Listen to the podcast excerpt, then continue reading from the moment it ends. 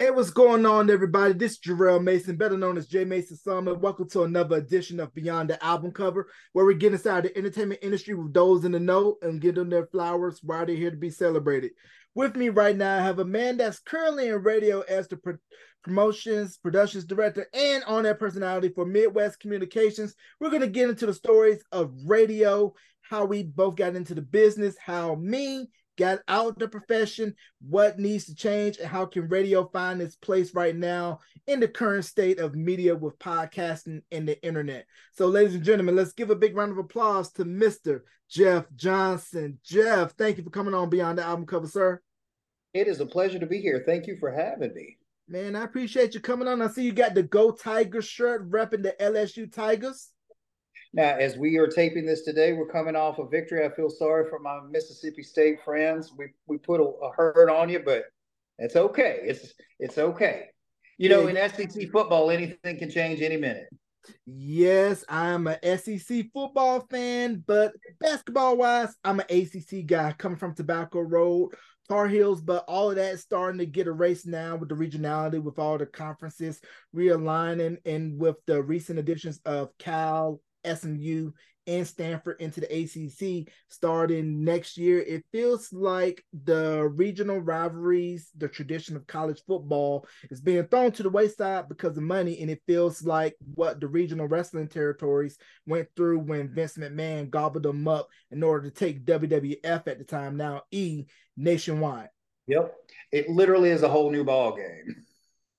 Yep. So get ready to have the chicken bowl between SMU and the Carolina schools, Williams Chicken, uh, Dallas Fort Worth staple, and of course, gotta wanna, gotta need it, gotta have it. Bojangles, Bojangles best chicken chain. Don't at me, at your mama. My wife lived in North Carolina for a while, and she introduced me to Bojangles. I'm I I, I know now. I know better. Yeah, and for those of you that are foodies, if you really wanna get your foodie on, take a Bo-Berry biscuit, either a sausage patty or a Cajun filet biscuit. Put it inside of the Bo-Berry biscuit. You will not disappoint me. Thank me later. There you go. There you go. So let's go ahead and jump right on to it. Where were you born? How did you get into radio? And what was the first record you remember buying with your own money or that your parents gave you and say, here, go down to the local record store and get this record because I know you like it so much? I was born in Shreveport, Louisiana, grew up in a little bitty town, uh, K through 12 school. Like there were literally 17 people in my graduating class. And I was one of those kids that everything changed on my eighth birthday when I got a cassette recorder. I used to take and record the radio and like back announce records and pretend I was on the radio. I knew what I wanted to do from from that age. The first tapes and records that I remember buying with my own money were Midnight Stars, No Parking on the Dance Floor, Billy Joel's An Innocent Man, and Starship Knee Deep in the Hoopla. So I was like all over the place. But m- my main thing that I liked when I was a kid was hip hop, pop, and like some rock. You know, I was kind of all over the place and like jazz from an early age. I don't know where I got that from, but I've always been into that. And you and I first connected when I saw some of your posts on social media. We were talking about concerts and our love of New Edition. The first concert I ever went to was the NE Heartbreak Tour. It was Al B. Sure, Bobby Brown opening up for New Edition. And then I later learned when they did the mini series that the show I was at in Shreveport was the show where everything went down, where they where the breakup really really took place. So that's where it all started for me. What about you? Wow. Um, well, I am originally from Gaston, North Carolina, born in Richmond, Virginia. And from a young age, I pretty much grew up watching BET Video Soul, Soul Train, wanting to be Donnie Simpson, Don Cornelius, and listening to K97.5, which is influential urban radio station in the Raleigh, Durham Triangle area in North Carolina. And the first concert I can remember attending was New Edition tour. It was 12 years ago. It was all six, and the concert it was the day before Whitney Houston's funeral because she had passed a couple of days prior, and Bobby so, was at that show. You know, surprisingly. But um, let's talk about that heartbreak tour that you went on to see New Edition. Al B. Sure. And Bobby Brown, right when "Don't Be Cruel" was bubbling. Oh, I mean, it was smart yeah. for MCA to release both "Don't Be Cruel" and "Heartbreak" on the same day, and then for them to go on tour together. Given all the stuff we kind of sort of found out during the mini series, it was felt like it was a win-win for the group. Yeah, uh, it was a great show. Um, and I remember Al B. Sure opened up. He first opened up, and you remember you can remember a show and what you saw in the visuals, even if they're simple, if they're well done. Mm-hmm. Like when he came out, he dropped down the biggest mirror ball that I've ever seen in my life, hit spots on all sides, and just lit up the Coliseum. And his vocals were just as good as anything you would ever hear on the radio. I mean, it sounded just like the record. Bobby, Bobby put on a show. I mean, you're coming off of, like you said, by this point, it was the fall of 1988, and he's already dropped three singles from that album because you were already looking at Don't Be Cruel, you're looking at My Prerogative, and I can't remember if Every Little Step had been out. I forget the order of the single release. I think Don't Be Cruel was the first single, if I'm not mistaken. But then New Edition, just priceless. I mean, just absolute priceless. Johnny Gill had slid in, you know, slid in and come into his own as the lead vocalist now, and they all traded off. Now, this was back before, like, there was still some tension between Bobby and the boys, you know, right there.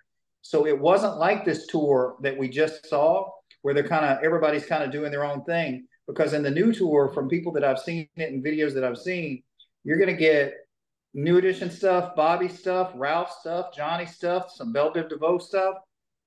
They were almost like complete separate entities, you know? Yeah, because there's a video online. Um, somebody had posted Heartbreak Tour, Bobby's full set, New Edition's full set. Bobby's set was only 35 minutes, and NE set was a little over an hour. And I was just like, man, Bobby in 35 minutes. I'm sure he gave them that smoke and said, top that. Oh, pretty much. I mean, it really was one of those deals where Bobby could you could have easily, you know, the shows where you have these co-headlining shows where you have where they flip. New Edition could have opened for Bobby. Bobby left it, everything right out on the stage. Yeah, and it was definitely back during that era where they weren't ducking competition, where you took an act on tour with you, and if they got hot, there wasn't no going to the manager and saying, "Hey, we want you off the tour because you bring too much heat." That lets you know, oh, we got to go back in the rehearsal space and be better because they coming. Shout out to Deion Sanders in prime time in Colorado as they take on Colorado State tonight, and they're gonna put a hurting on the Rams of Colorado State because they coming and they here. Yeah, like you said, you got to have that motivational speech from the uh, "If It Isn't Love" video going into it. You got to give them the show they want to see. Yep, because how you look in rehearsal is how you come across on stage. Shout out to Brooke Payne, the silent one, the seventh member of NE. You can go on YouTube to catch my throwback interview with him. Now, being from Louisiana and with hip hop coming into its own in the 80s and 90s, we hear about what was coming out of New York, what was coming out of LA, and every other region had their own sounds and scenes. So was it around this time during the mid to late 80s and early 90s that you started to hear of what would become known as bounce music and the origins of it with DJ Jimmy, uh, early Mannie Fresh, and pre No Limit, pre Cash Money? Oh yeah, absolutely. You could feel that that early, early influence of the No Limit uh, Cash Money stuff taking over way back. No pun intended, taking over for the eight nine but you still had a lot of influence from both East and West Coast and the Houston sound. Uh, you looking at all these acts coming out of Texas. I mean, they were dominating well what the kids were listening to, what we were listening to back then. Even if it we couldn't get enough because where we were, we were always six months, it felt like behind the nation. You know what I mean? It we were we were the last ones to get a lot of stuff. And whenever we would gravitate towards stuff, we were on it when it was coming out. I mean, all the way down from back when Swass came out, when Mix-a-Lot was first coming out, those records and stuff like that. Um, I remember just basically for me, I was always an East Coast guy. I always liked the stuff coming out of New York and East Coast. The Atlanta sound, stuff like that. What were you? I mean, where were you at this time? What were you listening to?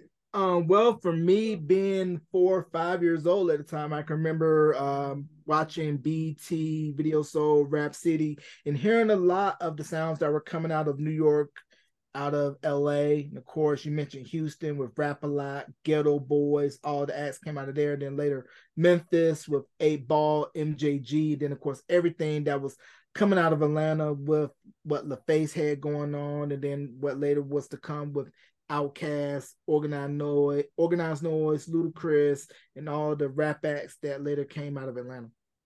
And you go back to me, I was a big, big, big fan of Rick Rubin and the stuff he was doing with Def Jam. Uh, I was big into. I first got my first taste of when when I think of rap, and the first time I ever heard rap, and my first introduction, if you will, it was Run DMC. Period. And it was the King of Rock album. I remember being a young kid and having older friends that we played basketball with, and these were the tapes and the things we were bringing on the bus to listen to. And then when Raising Hell came out, that in '86, that was just a game changer. To me, I've I've I sound like a broken record when I start talking about how important that album was for music, period. Especially Walk This Way. I think Walk This Way is probably the most, the Run DMC Rick Rubin produced version of that song is the most important, one of the most important records of all time. Because what it did was it brought hip hop into the mainstream. It brought hip hop into the suburbs and gave a whole new audience. At the same time, saving the career of Aerosmith. I mean, just brilliant. Just an absolute, that whole album was brilliant. Right. And you got to give Rick Rubin credit for saying, no, we're not just going to sample Walk This Way from Toys in the Attic. We're going to redo it. And that's going to open up a whole new demographic, a whole new market. And like you said, it was one of those early records that ended up taking rap mainstream. I'm sure it probably got some airplay on some rock stations. Oh, and yeah. that I kind of felt that was the same formula that Delicious Vinyl did with Tone Loc when oh, he absolutely. did Wild Thing and Funky Cold Medina with them sampling Jamie's Cryin' by Van Halen on Wild Thing, and then Foreigner's Hot Blooded on Funky Cold Medina. Absolutely. And then you look at the stuff that was still happening out and that sound that was we were hearing on more of those Def Jam records. Like when you had um, LL's second album, when you had Bigger and Deffer come out, you look at the stuff that he was doing and the variety of sounds that were on that. That was a a pop rock hip hop record that just hit all the buttons, checked all the boxes for everybody. Definitely. I mean, that record and the Beastie Boys, "License to Ill" was another one, and the, and that set off the whole tour because they went on to open up for Run DMC for uh, a nice long run that year. I did not get to see that tour. I wish I would have. But "License to Ill," if you look back now, there are songs on there that they talk about that it opened up new avenues for them to bring live instruments and live funk into their performances. The other was just party rock, you know, kind of stuff that they didn't feel was representative of their sound. Like I think if you see their set list in the last years that they were, you know, touring um, back up until the, the last tour, you weren't going to find a lot of representation of licensed Ill on that tour. It was mostly the later stuff. Yeah, because I was surprised that once License to Ill became a hit, and of course, you know, record labels say, hey, let's go where the money's at. Let's go back into the well and let's do a License to Ill too.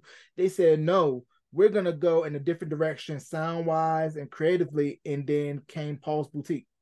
Paul's Boutique is just, and here's the thing I don't know if you were like me. It's one of those things that it had to grow on me. It was an acquired taste because I remember going to Sam Goody, buying my copy. I remember I bought a cassette copy and it the tape was red. It was a red cassette. And I remember the single on the radio at the time was Hey Ladies. That was the lead track. But once you got beyond that, that album was almost psychedelic. I mean, there was there was no rhyme or reason, if you will, to that album. It was just brilliant. And it, but at the time, myself, at that age, I was 16. I did not like what I was hearing. I wanted that license to ill too. But then as you go on and your, your taste kind of matures, it does, it's it's a brilliant album. But let's talk about somebody we just talked about. Let's go back to LL. you look at Walking with a Panther. By the time you got there, his sound was evolving. And then you move even further down. Um, what was it? 14 Shots to the Dome? That album. Do you remember when that came out? How strange that was. A lot of people didn't know how to take it. Yeah, I believe that came out in 93. And funny you mentioned LL. I just recently went to go to the Force Tour down in Albuquerque. I saw him, Rakim, Bone Thugs-n-Harmony was the guest act on the bill. Big Boi was on the bill. He brought Sleepy Brown with him. And the Roots, Jazzy Jeff, DJ Z Trip, LL's DJ. And for me, it felt like watching Rap City, Yo MTV Raps, Video Music Box. You know about that if you're from the tri state area. Mm-hmm. The box, music that you can control. And you had to sneak and hope that your parents didn't see the phone bill for all those charges. And it was just a celebration of hip hop, especially now with it being 50 and just how it was born out of nothing, out of struggle, out of necessity, because during that time, it was right around when policies were getting changed to where after school programming is cut, music education cut. So, what are you going to do? Let's take these pieces of records that's in our parents' and grandparents' collections, take these turntables, figure out ways to manipulate records, keep kids busy, active, off the streets, and out of danger. And sure enough, it be- is now the world's most popular genre of music and you pretty much throw hip hop on anything, corporations want to get in business with them. See Sprite, for oh. example. Oh, absolutely. Look at look at the, the the fan reaction to the Super Bowl show year before last. Mm. I mean, people lost their minds to be able to see Dre and Snoop and all these artists that they love seeing so much. It's now used to what was considered, you know, counterculture is now mainstream. It's it's who we are now. If you see one of the songs that you liked in high school being represented in a product like Montel Jordan being represented by what tax company it was, like a tax preparation software, maybe it was TurboTax. Mm-hmm. You know that's how hip hop has permeated the mainstream finally. Right, which was something that was unfathomable 50 years ago. Now, back to the radio side of things. Where was the first station that you interned at? And was it a long process between internship or novice in post to getting your own time slot? Going back, I knew the one thing I got to give a shout out to the station. You mentioned the one that you listened to. Growing up, mine was in Shreveport. It was KTUX Tux 99 I can still tell you to this day the lineup. It started with uh, Ken Shepard and uh, Bobby Cook in the morning, Art Simon in middays, The Real John Steele in afternoons, Machine Gun Dave 7 to midnight, and Moondog midnight to 6. Wait a minute. You said The Real Don Steele, right? Real uh, Real John Steele. He real probably John stole Steele. it from Don. Okay, I thought you were saying the real Don Steele, and we're speaking of the real Don Steele from 93K J Boss Radio, but that's not that guy. But that radio station was the format top 40. Top 40 and just killer. I mean, this was a station, this station, you know how now we want to give out swag, we want to we want to give out our shirts, we want to, you know, put those on everybody. This station was so popular they sold their shirts. There was a t-shirt shop in the mall. It was in Pierre Bossier Mall in Bossier City, Louisiana. You could go and buy a radio station shirt. And th- this station was so hot, every kid, you had to have a Tux 99 t-shirt. And so th- I knew I, I have to do this. So you fast forward, I started DJing when I was 13. Um, parties, proms. My mom, I kind of got into it organically. My mom was one of those student she taught at my school and she was the student council sponsor and they needed a dj and i was like i'll do it. And that's where it started. And i started djing very young. I had two turntables but i also had i didn't have a mixer. I had had it running through a pa system so i would kind of have to do manual crossfades. It was clunky it was rough until i finally got my first stuff but as far as the first radio station I ever worked at was the radio station in college, 91.7 KNWD in Natchitoches, Louisiana. And then when I was going to school there at Northwestern, my job while I was going to school. Are you familiar with Tom's Snacks, like Tom's Chips? Yeah, they have yeah. those in North Carolina? Yes, I'm familiar with Tom's. I was oh. born, bra- raised, and bred off Tom's. Shout out to the elementary school snack line for helping me out. And you know them the, those hot fries. Yes. so, so I, my first job was driving a Tom's truck on a vending machine route, and the vending machine at the radio station was on my route. And one day I went in, and you know how a lot of times if the vending machine takes your money, people will put sticky notes and say it owes you or whatever. Uh-huh. Well, I'd gone and return the money that was owed to people that it had taken to the station manager. Little bitty short lady. She was probably about five four. Uh, her name was Iris Harper and she's who gave me my first break in radio because I told her I said, you know, I'm going to school. I'm studying uh, mass communication with an emphasis in broadcasting, and if you have anything, I'd love to talk to you about it. Um, and she told me if I could sell, I could start next week. So I got my foot in the door in sales, knowing that's not what I wanted to do. And I had been there about three or four months. Well, of course, I had to go back to the Tom's place and tell them I was giving my two weeks notice. They were understanding, let me go and I went to work for the radio station. And I had only been there maybe three or four months. And I'd started writing and producing some of my own commercials. And they, as you know in radio, had had somebody let go. And I came into work one day and basically I was told at that point that I was now the production director because I wasn't very good at sales and I belonged on air. And I started doing middays. And that's that's how it took off.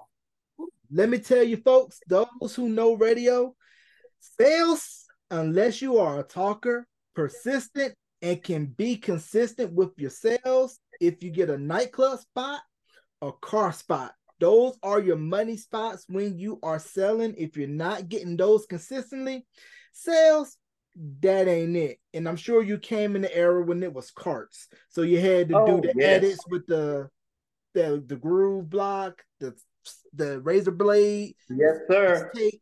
I'm like, woo! Thank God I came along with Adobe Audition because I don't think my stand my hand would have been steady enough to. Uh, oh no. I was probably one of the first generation that worked on digital sound editing. The first one I worked on was SAW, Sound Audio Workshop, and basically I had went in there on weekends just trying to teach myself how to use this. And it wasn't long. This isn't even when like Casey Kasem was still coming on records. Mm-hmm. It was on vinyl, and you would have to have that was one of your part timer positions. This was they if you work in radio and work in it back then, you wouldn't even know what it looked like because like the top 40 countdowns came in on records. You and I were making commercials and putting them on carts. We were still splicing tapes and putting dubs on reel to reel. It was crazy.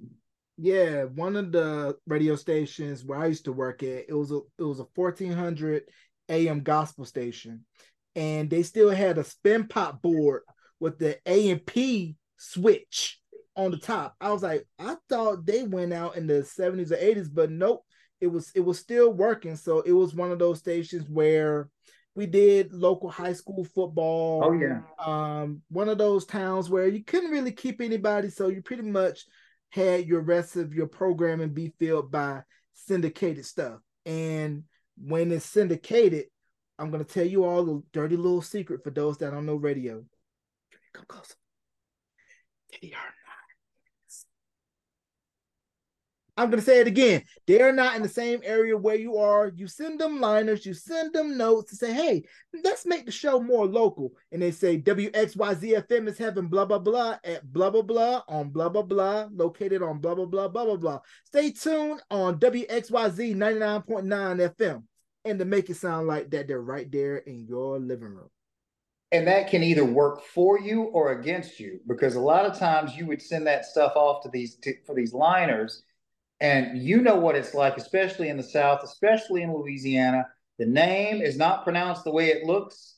It is totally different. And so there'll be a town like Robeline which is spelt Robeline. And you'll get liners back and stuff that'll go on the air and somebody didn't proof it.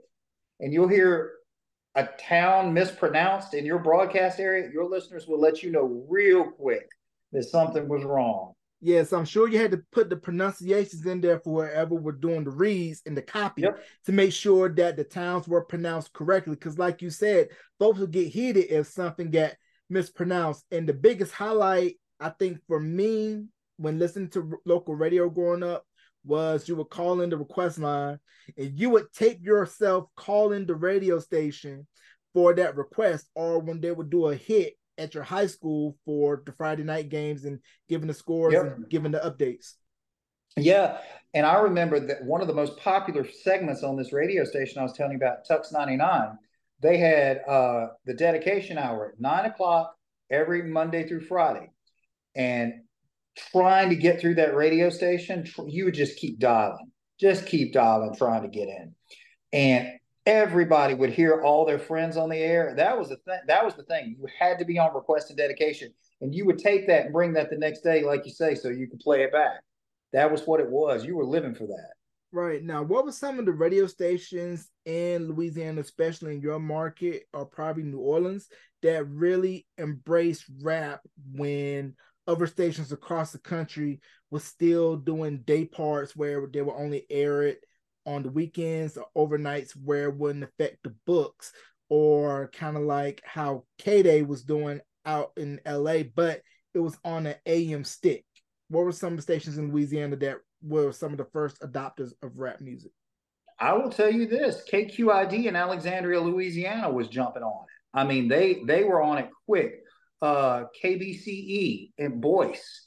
Uh, shout out to my friend DJ Incredible um, who is still on that station, does a great mix show on there. He was he and I met at Northwestern back, gosh, it was 1990, 91 in there. And he was DJing at the college station and he's been DJing. That's one of the heritage urbans down there in central Louisiana. And now he is on the number one rated station in Baton Rouge, KQ 106.5, Q106.5. And uh, that station down there and Boyce was killing it. And honestly, though, that's one of the things about the South. They were, for me, your CHR stations, your top 40 stations, they were wrapping their arms around it. Now, granted, it was the pop stuff. I'm talking stuff like we were talking about Tone Loc and Young MC and the Beastie Boys, LL Cool J. They were playing that stuff. Um, you had for the more underground stuff, you had to go to some of those stations in New Orleans, which at that time were a little bit out of my listening area, you know, but mm-hmm. I was mm-hmm. familiar with what they were doing and they were jumping on. Right. And like how you mentioned, top 40 adopted pretty much the pop rap stuff. And it almost kind of sounded like they were going into more of the churban appearance where we got the top 40 formulatics, but we got the urban playlist. So pretty much what uh the radio station in San Francisco was doing 106 KMEL. Shout out to Keith Naftaly. That same thing where we're gonna take the urban playlist, but just give it a pop top 40 facelift. Oh, absolutely. That's exactly what they were doing because they knew that's what the kids were wanting to hear. I mean, th- you had moved through this weird movement of when you went from the mid 80s into the late 80s, I would say from 84 to 87 was really dominated with a lot of rock and a lot of pop stuff. The hair band thing was going on. The hair band was still strong in that part of the country all the way up to about 90. Shreveport was one of those pass through cities where every band making their way from Dallas down to New Orleans was picking up every show. Same route was being followed by the big hip hop tours. I mean, in one summer, you might see Whitesnake or Motley Crue and Def Leppard, and then the next week it was going to be the NWA tour. It was the NE Heartbreak tour. Everybody was coming through then. It was a great time. And like you mentioned, Shreveport being like that middle market where you got Dallas here, you got New Orleans here, so you know you're going to get some crossover, or you're going to go down to either Dallas or New Orleans to catch a major show if they weren't going to come to Shreveport. So I'm sure those radio station promos for concert tickets were successful. Oh, they were fire. There was a place up in Shreveport called Stan's Record Shop that they would do these partnerships with.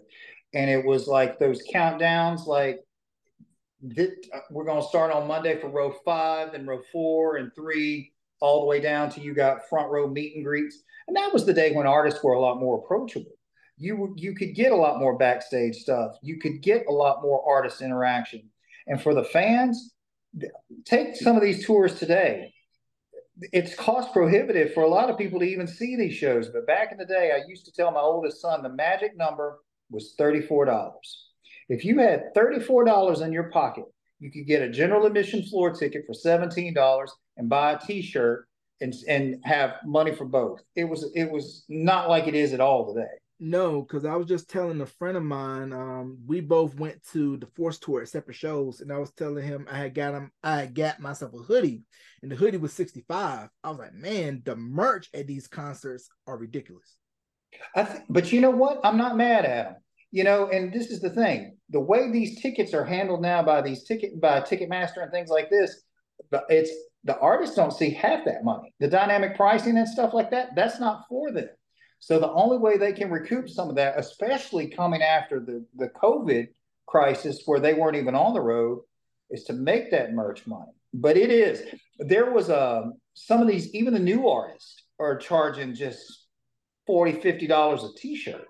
It's crazy, but I mean, I guess you got to get it however you ever you can. Yeah, and uh, there was a special that aired maybe two weeks ago on Vice. They were talking about the whole Ticketmaster thing and Taylor Swift and how folks had four or five computers lined up at a time yeah. to get into the line to get pre-sale access or early access to buy tickets and how these scalpers would buy a good bulk of these tickets resell them at three and four times the markup leaving the average fan priced out of going to a show but see and you know what's not fair to a lot of those fans too or to those artists is a lot of people who don't know or have that insider knowledge to know what is happening, they think it's these fans, these artists who are trying to charge these prices. They have nothing to do with it.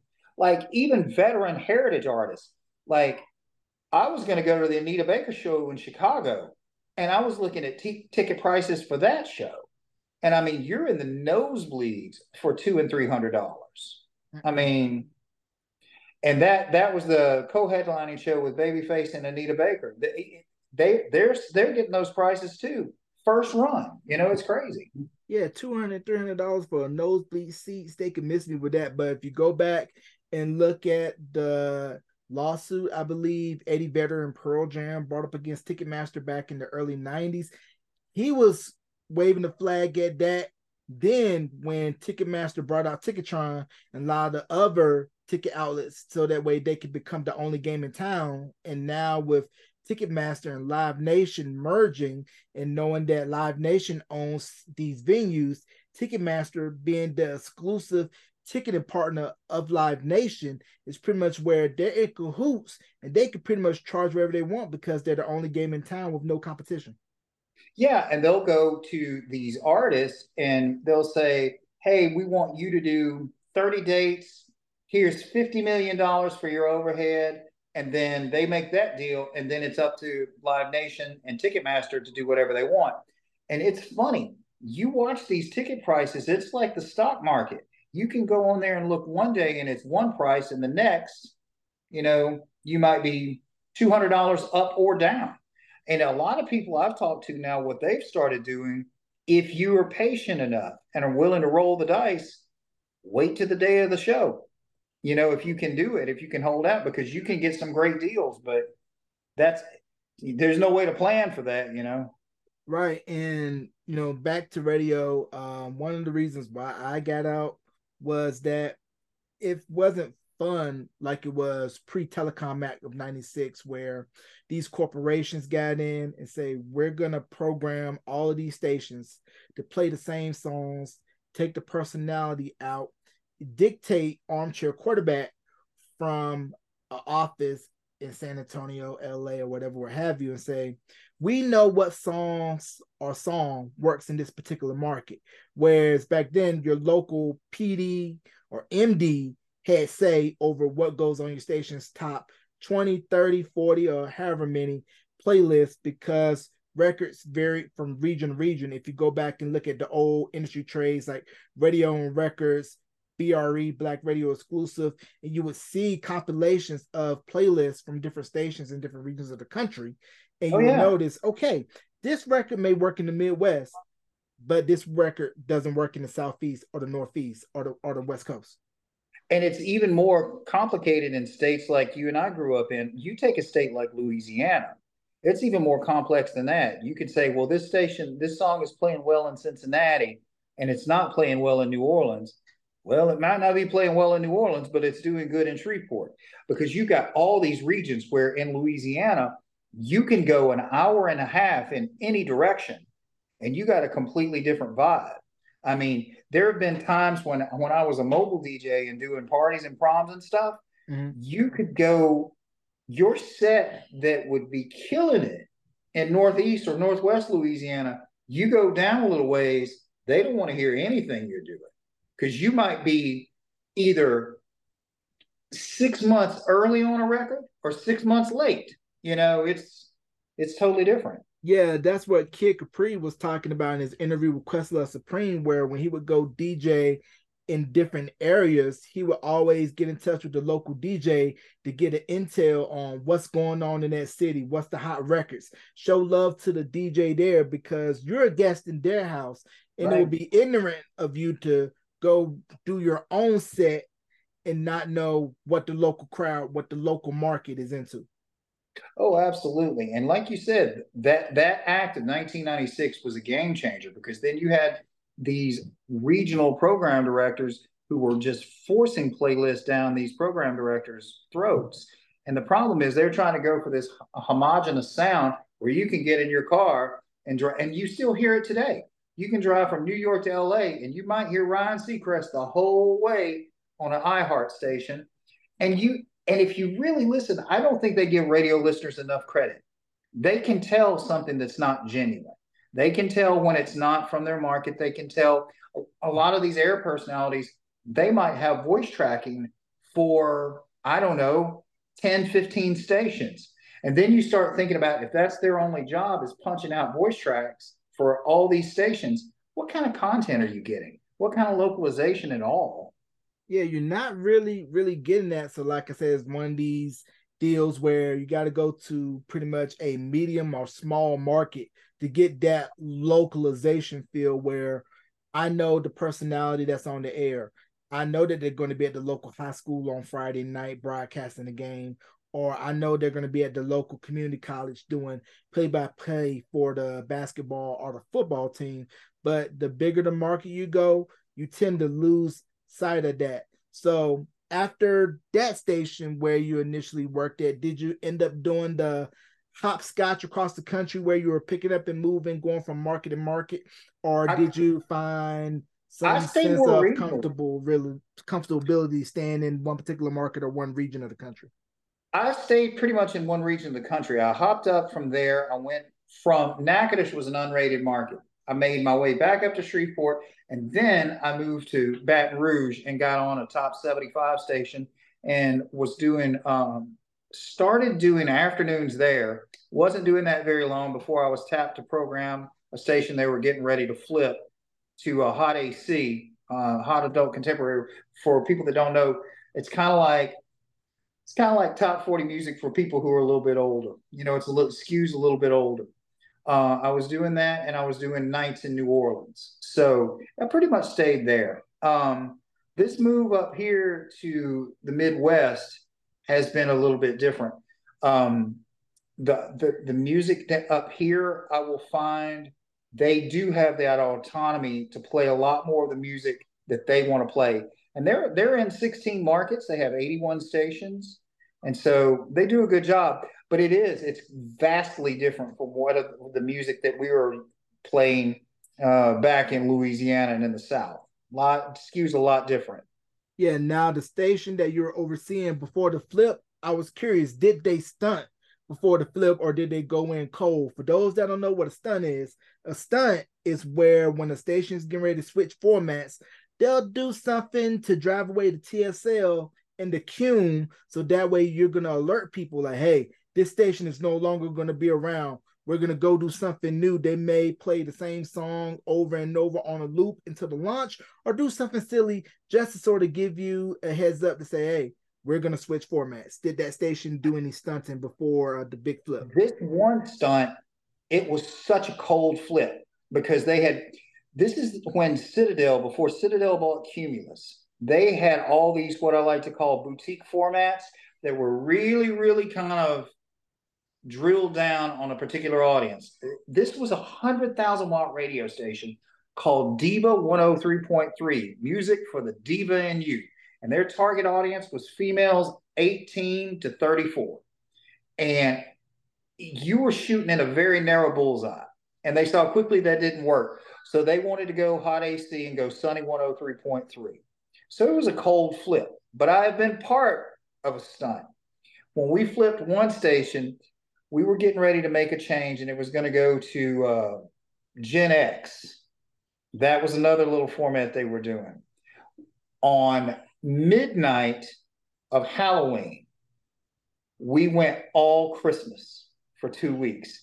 And people thought it was the craziest thing because this is before they started doing this. Because, you know, a lot of stations that go all Christmas go Christmas early.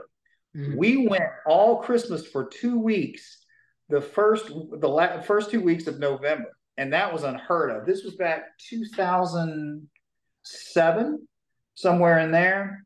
So yeah, I've seen some crazy stunts. Yeah, that's definitely uh, crazy. But typically, when a stunt happens, the GM and the owners they pretty much have that meeting in that conference room, and I'm sure you've been in those meetings. Say, hey, we're gonna make a change in format.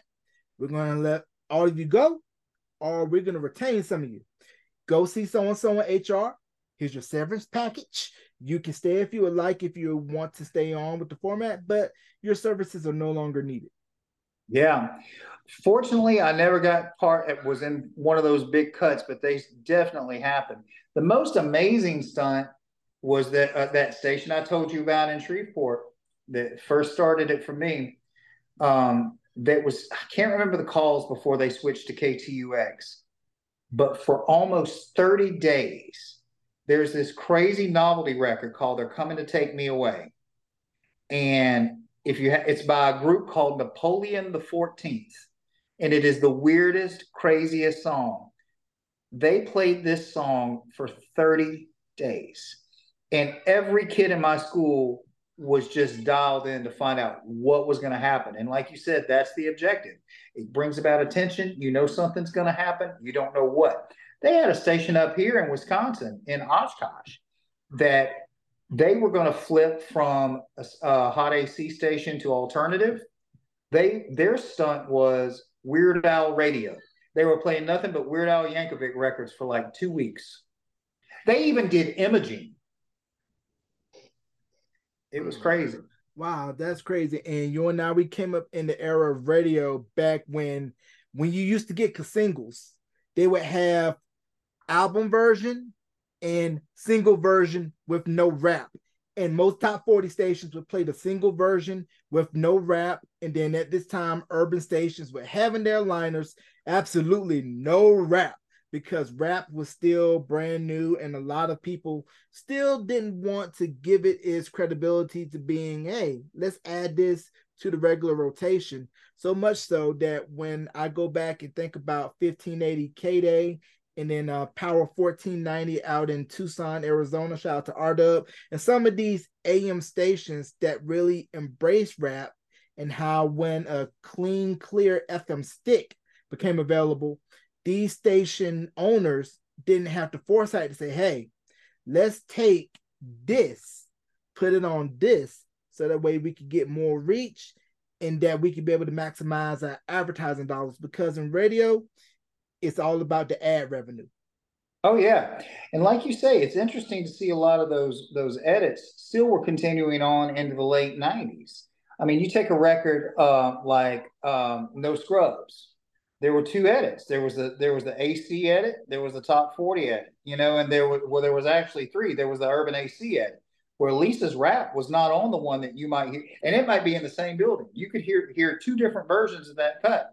And one was listening and thinking about these first records that were where you had a vocalist who had a rap bridge or a breakdown. I think one of the first ones that really did well was Jody Watley's Friends was the first mix like that where you had a rap verse in an R&B or hip hop record. Right. And then how we mentioned Bobby Brown, how with Don't Be Cruel, he was rapping on that, and I'm sure some top 40 stations had a version to where his raps were edited out, and while the urban stations pretty much played what was the release single by the label, and it was just a changing of the guard where you had those who were older in charge, the young were the personalities, yeah. and it was where you weren't really attuned to that because rap wasn't for that generation. It was for the young. So it kind of put station owners and those who had the power decisions at a crossroads to say, do we embrace this because it's good for the bottom line? Or do we just say, nah, it's not my lane. I'm going to get out and let somebody young take over. And what's interesting is like you'll even see that even today on classic hit stations. Here's a record that has that and it is the most I can't pedestrian lame rap of a song that I can think of. And Michael Jackson's Black or White, a lot of stations, the classic hit stations, cut out the rap that is the bridge. There's a way to cut it where it just goes from that that la- from that chorus into that last verse, you know, and cuts out the rap. Hmm, that is that is interesting. And it's funny how you mentioned you know, all of these formats and how over in Europe and other international countries, radio stations are more broad, where regardless of the genre, we're going to play it. But as you and I know, both of us being from the South, there's a dirty R word that comes into play. It's called racism. And in the radio format world, pretty much top 40 AC, hot AC, urban, urban AC, hip hop, whatever format. It's pretty much just musical segregation. I mean, you really have it. My wife, uh, it was a couple years ago now. We were listening to the radio, and she had I one of the one of the only selfish things I ever did as a program director is I wanted to put the old Casey Kasem top 40 countdowns from the 80s on, put them on Saturday mornings. Turned out it did great, but I wanted, I loved hearing those countdowns. And so on Saturdays, we would be listening. And you know, when you get to the top of the charts, how Casey would say, before we get to this week's top three, let's take a look at some of the tops of Billboard's other charts. I thought Michelle, my wife's face was going to just drop off because Casey said, and number one on the black singles chart. I mean, it literally, that chart was called the black singles chart as up to 1988, early 90s. It was, you're right. There were records that they just felt were predominantly for R&B or urban urban AC radio. It was ridiculous. Yeah, because I had a chance to interview Lillo Thomas, who was signed to Capitol and a part of the Hush Productions camp with uh, Paul Laurence, Melba Moore, Kashif, uh, Freddie Jackson, and how he told me a story how he went to go promo a record at the R&B station in a certain market, and then there was a top 40 station across the hall, and was running like, hey, how come we can't go over here? and we only got to stay in our lane over here. And of course, like I was referring to earlier, the politics of the business and how stay in your lane, but as we saw in George Michael's documentary that he did before he passed, how when Faith came out, it was the first album that went number one on the R&B charts by White Act. He was getting airplay on BET because I remember seeing his videos constantly on Video Soul. Then Faith ended up winning the American Music Awards for Black Artist of the Black Artist and favorite R&B album, and there was a big backlash and uproar saying, "How can this guy come from England, do our stuff, do it better, get pop appeal, and win these awards that's traditionally for black. And I think he felt the weight of that, and then that's why he named the album "Listen Without Prejudice" because you know you don't want to be pigeonholed by race. Music no. is music, but once again, race is not exclusive to America because other countries have their racism, their caste systems too. But is just the fact that the industry likes labels, likes boxes. Yeah. Because labels and yeah. boxes are safe and comfortable. Yeah, and there's that other George Michael story where Jimmy Jam and Terry Lewis remixed Monkey. Mm-hmm. And Monkey was the first song to go to number one on the Hot Black Singles chart And I believe that was right around the time there, and you mentioned his name. If I'm not mistaken, wasn't there kind of a beef between Freddie Jackson and George Michael over Monkey that had had like something, like had blocked a song, one of his songs, or had kept it out of the top spot, or something. That, that was that, that, I'm not sure, but I read or saw in an interview that Jimmy Jam and Terry Lewis did for Red Bull Music Academy that George Michael called up Jimmy and Terry and was telling them, "Hey, give me a record similar to the Cool Summer Mix of Nasty by Janet," and that's how the remix for Monkey came about. Oh yeah, and and like I said, they were doing it and talking about Jimmy Jam and Terry Lewis. We were talking about things they were doing. This is completely separate from that discussion, but I don't want to forget it. Did you read about when they were working with her, how they had to go back in because Herb Alpert wouldn't release the rights uh, to clear the sample for Making Love in the Rain for Her's record. And so, because Jimmy Jam and Terry Lewis were the songwriters, they went back in and just played the record again. They pl- they they went back and recreated that song that they had done for Herb's album "Keep Your Eye on Me." So it's like you said, and my point to saying that is to talk about all these red tapes you have to cut through to get something done. No, I didn't know that that was a workaround because they couldn't get the sample cleared. Yeah, they for what and that really blew my mind. I was really surprised that Herb wouldn't clear that sample. But the two sample the two things that you have to do to clear a track is you have to get the artist and the songwriters. And since that was the workaround because they wrote the song. They were like, you know what, we'll just it's our song so we can perform it again, which is kind of what has enabled Taylor Swift to go back and do her re-records. Yeah, because a lot of these artists who signed away their master's rights when signing their contract and the labels wouldn't release them by re-recording their records. That's a workaround to say, I own these.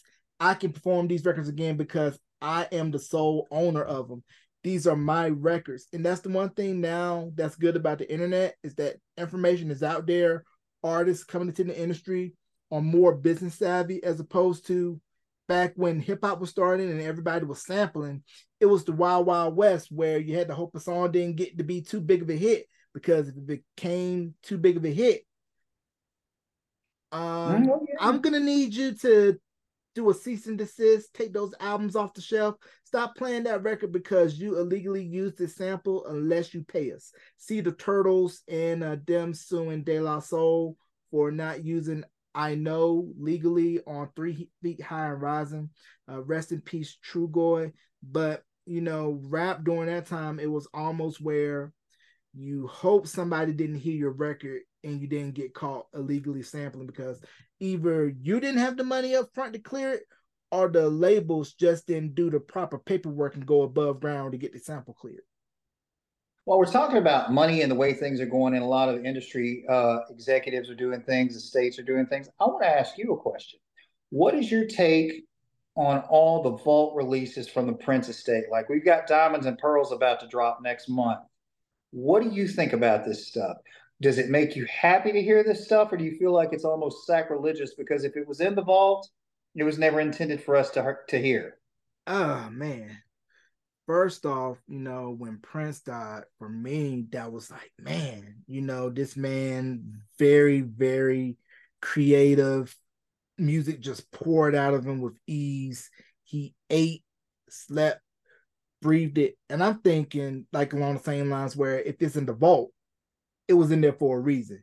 It was meant not to be released. It was an unfinished work. And he probably didn't want it to come out, just how I kind of feel them making Paisley Park almost like a museum piece. Yeah. It almost feels like said sacrilegious to where, you know, this man, he was very protective and guarded over his stuff. And to see his image on t-shirts you know, making hand over fist and money with re-releases. It almost kind of feels like the business got in the way of like mm, Prince probably wouldn't want all this. He probably say nope, been, shut it down. For me, getting to move up here just four hours uh, from from Minneapolis, I did make that trip over there and go check it out. If you have not been, it is worth your time. And it's a very interesting space to be in. It's almost, you feel like you're, not to be blasphemous, but you feel like you're on holy ground. You know, it's a very special vibe in that place. The one thing that gave me a little piece about it as a Prince fan and a music lover is the fact that I had heard, and you don't know if they're telling you this just to make you feel better, that it was his intention to kind of open things up to the public. If that's true, it's better, but it could have been the, the estate spin on it. But I'm with you. Some of these tracks, there was a reason he never they never saw the light of day. And I just can't help but wonder. But part of me selfishly likes to hear some stuff I've never heard before. Yeah, because um I had read the memoir that he was working on before he died, The Beautiful Ones, and it kind of felt like later towards the end he was starting to open up more, be more vulnerable. I mean, the piano and the microphone tour where he's just sitting down, yeah. playing his records, sharing stories. Where it felt like you were watching an episode of VH1 Storytellers. It felt like he was starting to really embrace the fans and take those walls down and then he ended up passing away unfortunately yeah that that was one of the first celebrity deaths. That and the michael jackson thing. I remember you, those deaths you'll always remember where you were. Michael whitney and prince i can tell you exactly where i was when i heard that news. And michael jackson like the same thing. That first album that came out that had um oh what's his name? I can't remember who was producing that record. Um the it came out in 2008 or so that first michael jackson album that just is not good. Um are you talking about the Xscape album? No there were some tracks on Xscape. It was the one before Xscape. I know what you're talking about. The names escapes me at the moment. Me too. And there are some cuts on there that they even questioned the authenticity of michael's voice and even wondered if that was actually michael singing. So it opens a lot of questions when you pull out those vault tracks. Right. And let's talk about Michael Jackson for a minute and how he was one of those artists. He came along that line in that time of where I got to make records to cross over to pop and how let's give Walter Yetnikoff credence for standing up for Michael and saying, hey, I'm going to pull all the videos from Columbia CBS from your library, MTV, if you do not play Michael Jackson. Rick James was was sounding the alarm early on, but it really took Michael and Prince to break down that wall at MTV to accept black artists. And I don't know if you saw this video on YouTube. There's a video of an old interview that David Bowie, rest in peace, did with MTV, and he was grilling Mark Goodman about the lack of black artists on MTV and how you know Mark was towing the company line and saying you know MTV is not you know a channel that plays so and so because we want to appeal to Jan in Iowa, Cindy mm-hmm. in Nebraska, code word for white folks, white audiences. Yeah, they didn't want to do anything that could be perceived as you know rocking the boat or anything like that. And I don't think a lot of people realize that from 1981 to 1980, early 82, you weren't going to see a whole lot of black artists at all. That was, you're right. You're absolutely right. And you really didn't see it until that move was made right when those thriller videos were starting to drop. Was it, which came first, Beat It or Billie Jean?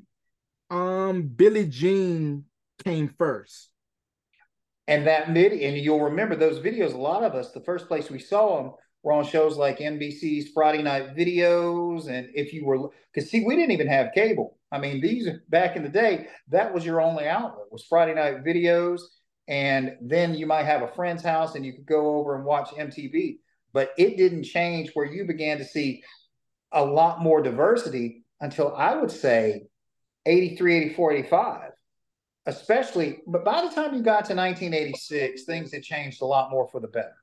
Right and how 86 this was right around the time where you kind of had the origins of new jack swing. Like i mentioned teddy riley of course is being the catalyst to start that but you could kind of sort of hear it earlier on in the works with full force and what they were doing with lisa lisa and Cult Jam UTFO, their own work, Cheryl Pepsi Riley, and how they were meshing hip hop, R&B together. But it really was Teddy that really put it all together and really made it happen with Guy's debut album, uh, the production that he did on Al B. Sure's In Effect Mode album, and of course Keith Sweat record, yeah, yeah, and of course Keith Sweat, Make It Last Forever, the Pillar album of New Jack Swing, and then of course My Prerogative. Oh yeah, the the stuff that Teddy Riley did, and he was even con- to me moving things for, forward with these established artists because by the time the Dangerous album was about to be released, Michael Jackson knew that he had to do something new. Q, Quincy Jones will always be a legend, but by this point, he knew if he wanted to appeal to a larger, younger audience, he had to bring in a new producer. And the stuff that Teddy Riley did on the Dangerous album is just amazing. Yeah, an amazing album. And for radio today, going to jump a little bit. How does radio find its place now with the media landscape changing to where it doesn't have the impact that it once did. You have podcasting, you have the internet, and pretty much people are using radio as a secondary option when they don't have the streaming abilities in the car. I think radio will always have a strong place, a strong slice of the pie, if you will. But like you said, radio's got to evolve. Radio has got to continue to offer some of the uh, some of those podcasts. A lot of the companies are requiring their air personalities to have podcasts, to go back and do these best of, to go back and break some of these records.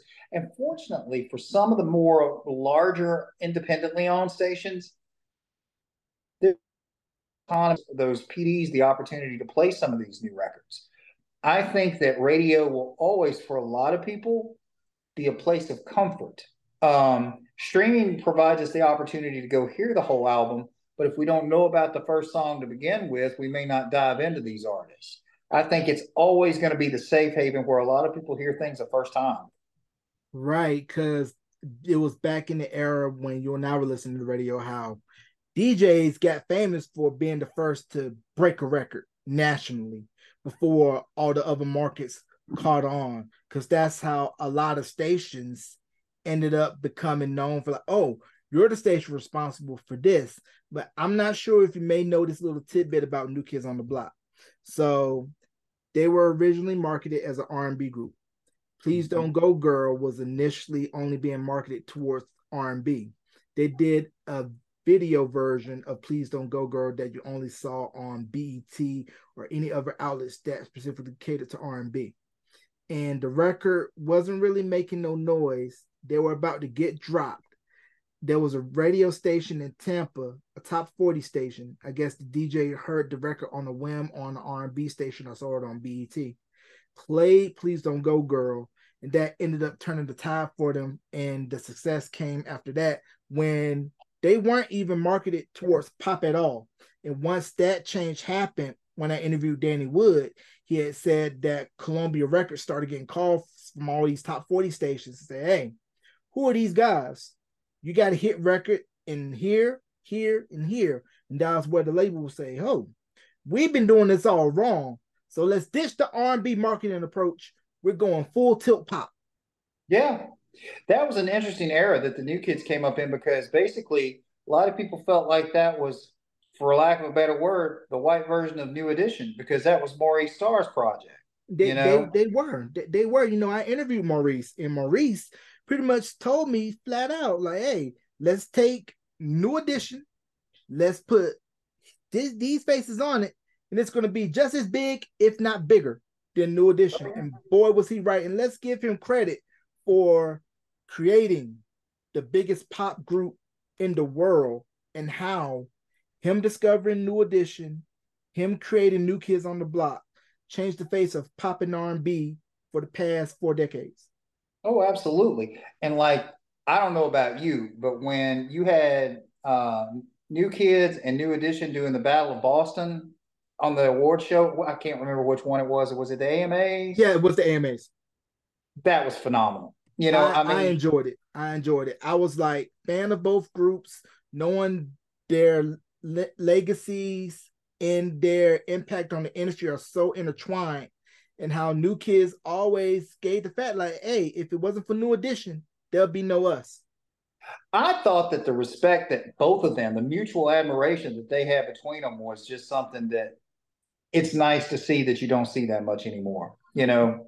Yeah, you really don't. You really don't see that. Like I said, both groups from Boston, one from Roxbury, one from Dorchester, just down the street, and how it wasn't for them, no Boyz II Men, NSYNC, Backstreet Boys, 98 Degrees, any pop R&B group that's came out within the past 40 years have had directly or indirectly been influenced by one of those two groups. Yeah, it's going to be interesting to see because you'll notice this whole boy band cycle kind of comes up on these 10 year intervals because you had, you know, the breakout of New Edition in 83 with Candy Girl, even though they kind of formed like officially 45 years ago in 78, but the real mm-hmm. success came with the with 83 and then uh, the first album in 84 all for love in 85 then you move so 10 years then you get new kids then another 10 years you get NSYNC and backstreet boys. And then another 10 years you get one direction. So it's going to be interesting to kind of see how these the the industry's going to if they're going to manufacture something like that or we're going to see something organically. Right. And I'm curious to know what was your one male group that you felt was good, but for reasons or another didn't really have the success that they should have had. You know, underrated male R&B group. I think Guy should have been bigger than they were. I think Guy had a lot of success and will always have a huge place uh, in in R and B music, but I think mainstream Guy should have been bigger. Mm. I was listening to, I was diving into you. You brought up Teddy. I was diving into the first album and then going back uh, to the future and listening to the second one. And even Guy Three had some stuff on there. I just don't know why radio didn't embrace it more. Right. I love that album. Right. For me, my answer has always been Troop. Oh yeah, especially the second Troop album. Yeah, the Attitude album. You know, I had a chance to interview Rodney, Allen, Steve, and John John, and for me, Troop is my second favorite group, up with New Edition. But Attitude, that album, the production was great. I mean, it was some of the earlier works of Dallas Austin before he really took off with what he did with II Men on Cooleyhighharmony, ABC, TLC, and all the productions that he did after that. And then also, I don't know if you know this, but Trent Reznor, yes, that Trent Reznor of Nine Inch Nails was an engineer on the Attitude album. I didn't know that. No, I did not. I'll tell you another one. After Seven was right there on they. I think had they kind of been handled the way Boyz II Men were, they could have been a contender too because they had some amazing stuff yeah, Kevon Edmonds vocally, no slouch. Melvin Edmonds, rest in peace. No slouch vocally either. And how you know your your brother is babyface, so you know you're getting top notch songs, top notch production. Um, but I want to go back with Troop for a minute. Um, you know the song "Turned Away" by Chuckii Booker, right? Right. You know that record was originally supposed to go to Troop. No, I did not. So let me explain to you the story. So I interviewed Chuckii Booker. Chuckii Booker told me that Turned Away was originally supposed to go for Troop. So when he played it for Sylvia Rhone, who was head of Atlantic Records at the time, she told him, Nope, this is going on your album. And he tried to convince her, like, no, this is a Troop record. She's like, Nope, this is for you. So when he told Troop that Sylvia told him, nah, I gotta keep turned away from me, they were like, hey man, we want a record similar to that and that's how we get spread my wings. Okay, I can see that. It's interesting though when you talk about hearing a record and knowing an artist or th- that the songwriter has in mind for them and knowing a certain sound. You remember, for me, one of the things that's absent in pop music right now is the definitive sound of a producer. Mm-hmm. Like in the 80s, when you heard a, a Jam Lewis record, you knew who it was whether it was Janet, whether it was Human League, whether it was Herb Alpert, whoever it was, you knew their sound. When it was the 90s, you knew a LaFace record, period. And a lot of those records, you would see a lot of these artists splitting producers. Half of Bobby Brown's a prime example of Teddy Riley stuff and LaFace stuff on Don't Be Cruel. You just, and then you got into the Jermaine Dupri's of the early 2000s. Do you see anybody out there that you're hearing their sound like Khaled or anybody? There's nobody out there that just has a definitive sound to me. Yeah, not not really, but we just recently wrapped a six album run with Nas and Hit Boy. Nas just released Magic 3 on Thursday, September 15th. We're recording this on a Saturday, and that him and Hit Boy, they just did six albums together, the King Disease trilogy, and then the Magic trilogy. And little side note, Hit Boy, the producer, is the nephew of Rodney from Troop. Okay we're bringing it back full circle again. That's cool. Yeah, yeah. So go check out my interview with Rodney Benford, and he talks about Troop and Hit Boys beginnings and all of that, and how I feel that the shifting will come back around to boy groups, girl groups, because we're seeing with the K-pop phenomenon with BTS and Twice and all those acts coming out of there. It's pretty much where they're following the boy band formula here and also the formula from what Motown did with the artist development because they groomed these acts early on and they pretty much pretty much taken US pop, US R&B, US hip hop and giving it a far east flavor. Right. And I think the thing is right now, like I said, we're just seeing in a, a drought in, in hip hop and pop. Like go look, I said, look at those charts and you'll see that country has just crept in and taken those slots because you don't have a lot of hit makers, a lot of those big marquee names right now. I think one to watch might be Olivia Rodrigo. Um, I think she's doing some interesting stuff right now. Um, I don't see just that dominant solo male like we used to see that was out there. Who do you think is going to lead the charge right now? That I do not know. And it's funny that you mentioned Olivia Rodrigo. I believe she comes from the long line of kids that was discovered by the mouse and how the mouse sure knows how to pick them. I mean, her, Selena Gomez, Zendaya, Britney, Christina, Justin, JC, Keri Russell, the list go Ryan Gosling, the list goes yeah. on and on of all of those heavy hitters that we see today, all started on that show or the network that the mouse built down in Orlando, Florida. And you got to wonder when you listen to the Olivia Rodrigo albums, there is definite flavor of other artists that we've heard. Um, and I can't help but think that to some degree, maybe subconsciously, some of these producers feel the comfort in some of these records, how like something might sound like Paramore, or something might sound like, for me, the new single that just dropped, um, "Get Him Back," sounds like a Beck record. It sounds like Beck. Sounds like Loser. You can, if you listen to it, you can hear kind of the flavor there. So it's interesting to see. Right, and let's talk about real quick the rise in you know Spanish speaking music. You know, because I remember being a kid. You know, not a lot of Spanish records really crossed over to top 40. The one that I remember crossing over the top 40 was the Bayside Boys remix of Macarena. And then what we saw in when reggaeton started to creep nationally with Gasolina by Daddy Yankee, and that kind of led to the evolution of what we see now with Bad Bunny, Becky yeah. G, and how with Bad Bunny, he said, like, okay, I'm not gonna make an album in English to cross over to the US market.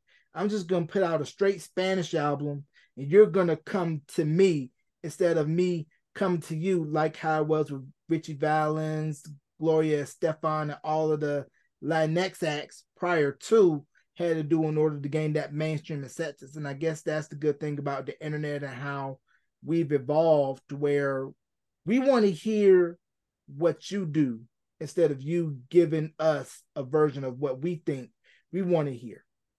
Oh, I agree totally. And I think it's wonderful to see these artists come into their own right and not have to water down what they do and give us the Taco Bell version of traditional Mexican food of music, if you know what I'm saying. I mean, I'm like you. I think it's almost embarrassing to look at some of the records that were charting. When you mentioned the first one that I remember that was a crossover was Gerardo, Rico, Rico Suave, which was almost embarrassing in tone if you look at what it is today. If we're really to hold a microscope up to it, it's almost a caricature of the culture. And now this is a complete move in the other way to authenticity and to be true to an entire people, in my opinion. Right. And it's funny you mentioned Gerardo. Gerardo, I believe he was working as an exec at Interscope Records. And he was the one that got Enrique Iglesias his deal with Interscope to cross him over to the US market. Yeah. I mean, so everything leads to a path. And I guess it's finally nice, like that we say that we have the ability to go out and seek these things out because not to talk about the hand that has fed me for almost 30 years, radio's not going to give you that stuff. You have to do a little bit of the legwork yourself to find some of this stuff. And it's nice to see some of these artists having this crossover success. I mean, who would have thought, you know, 10, 15, 20 years ago that an artist like Bad Bunny would be selling out stadiums doing complete full Spanish shows? Right. Who who would have thought and how now with the internet, with internet culture and 15 minutes of fame, TikTok and folks getting famous lip syncing, it brings back to mind how, you know, back in the late 80s, early 90s, you know, Milli Vanilli was killing the game with Girl You Know It's True, Blaming on the Rain. And I believe there's a documentary coming out on Paramount Plus next month, which talks about you know their rise, their fall, and you know rest in peace. I Rock, have to Rock tell you, latest and how Milli Vanilli. I mean, hate on them if you want to. You were bumping "Girl, You Know It's True" circa '89, circa 1990. I was at that show, not the one where it was exposed, but I saw that uh, that Coca Cola Club MTV tour. I saw Milli Vanilli live.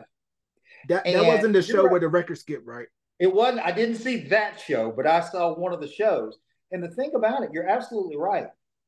That album was a classic. I, I for me, I hate that the artists that I've heard their names before who sang on the record. Girl, you know it's true. Don't forget. Uh, don't forget my number. Blame it on the rain. Girl, I'm gonna miss you. I mean, that was a killer record.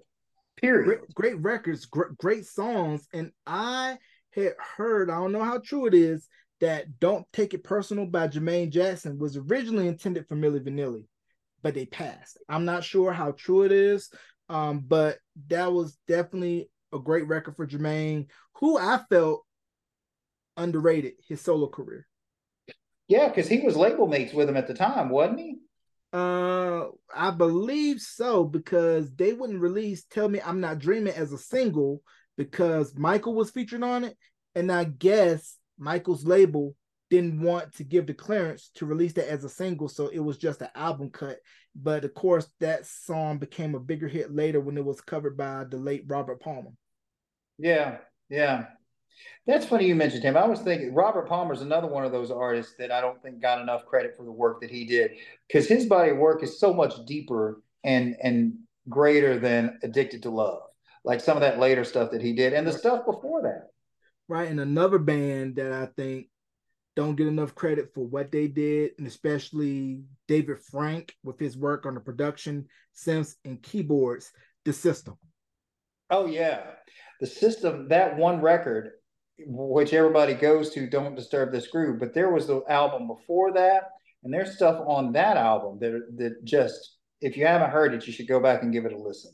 And you can also take a listen to my throwback interview with Mick Murphy from the system, available on YouTube and on Beyond the album cover. And David Frank, I believe he's one of the writers on the hardest thing for 98 degrees. Oh wow. Yeah, it's it's it's a real six degrees of separation from a lot of these artists, how they're all connected. Like, for example, Robbie Nevil, um, who had two strong albums. By the time you got to the third album, day one, he had kind of dropped off the charts.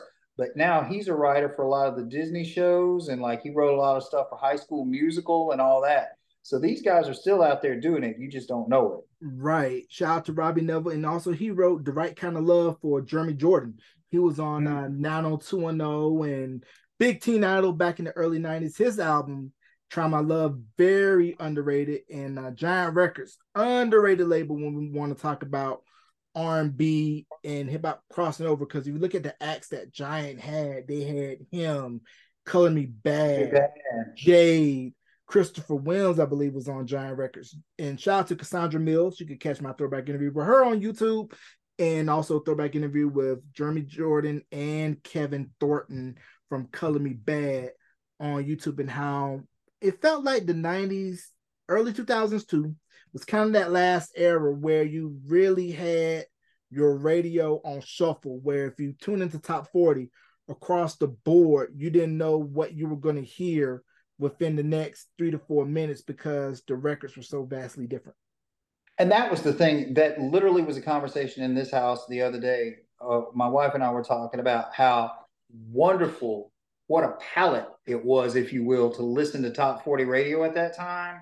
How all these songs just lived together, and how nice that not every song sounded the same and everybody was so formulaic. It was a good time, good time for radio great time for radio, great time for the listeners. And uh, let's talk about what you're doing now and, you know, anything that you're currently working on that you want people to know. I am, like I said, I'm kind of waiting for the next evolution of what that's going to be. Taking some time back from having hosted a successful morning show for for many many years, kind of enjoying writing and producing right now. Um, working on a project that talking about radio and I had resisted jumping into the podcast game. I'll leave that to the experts like you. Uh, but I wanted to launch an internet radio station that I'm working on. The project is titled Last DJ Radio, and it is something to be uh, forward to. It's going to uh, dive into some of those lost treasures that we've talked about, and it's a work in progress. So I hope to have that launch maybe by as we get into the new year. Yeah, and you know you definitely have a spot to come back when everything becomes official. And I'm putting my bid in. Is there anything you need from me? You know where to find me. So before we conclude the interview, any shouts you want to give and whatnot and what have you? Uh, again, want to th- give thanks uh, and shout outs to uh, my Cumulus family back in Baton Rouge. I mentioned my one of my number one fans and friends, the legendary uh, DJ Incredible, DJ Boosie back in Baton Rouge uh, Scott Ennis, the voice of Scooby Doo, who was my afternoon drive personality, who's holding it down back there, and just all the DJs who keep doing what they're doing right now, and the people who keep telling the stories like you and letting people know all those unsung tales. Yes, sir. And that's what we try to do here at Beyond the Album Cover. And you can follow the podcast wherever you stream podcasts on YouTube at youtube.com slash Beyond the Album Cover. And follow the podcast on Facebook at facebook.com slash Beyond the Album Cover. Ladies and gentlemen, let's give a big round of applause and thank you for Mr. Jeff Johnson for coming on. He is on air personality and production director for Midwest Communications. Jeff, thank you for coming on. Thanks for having me. All right.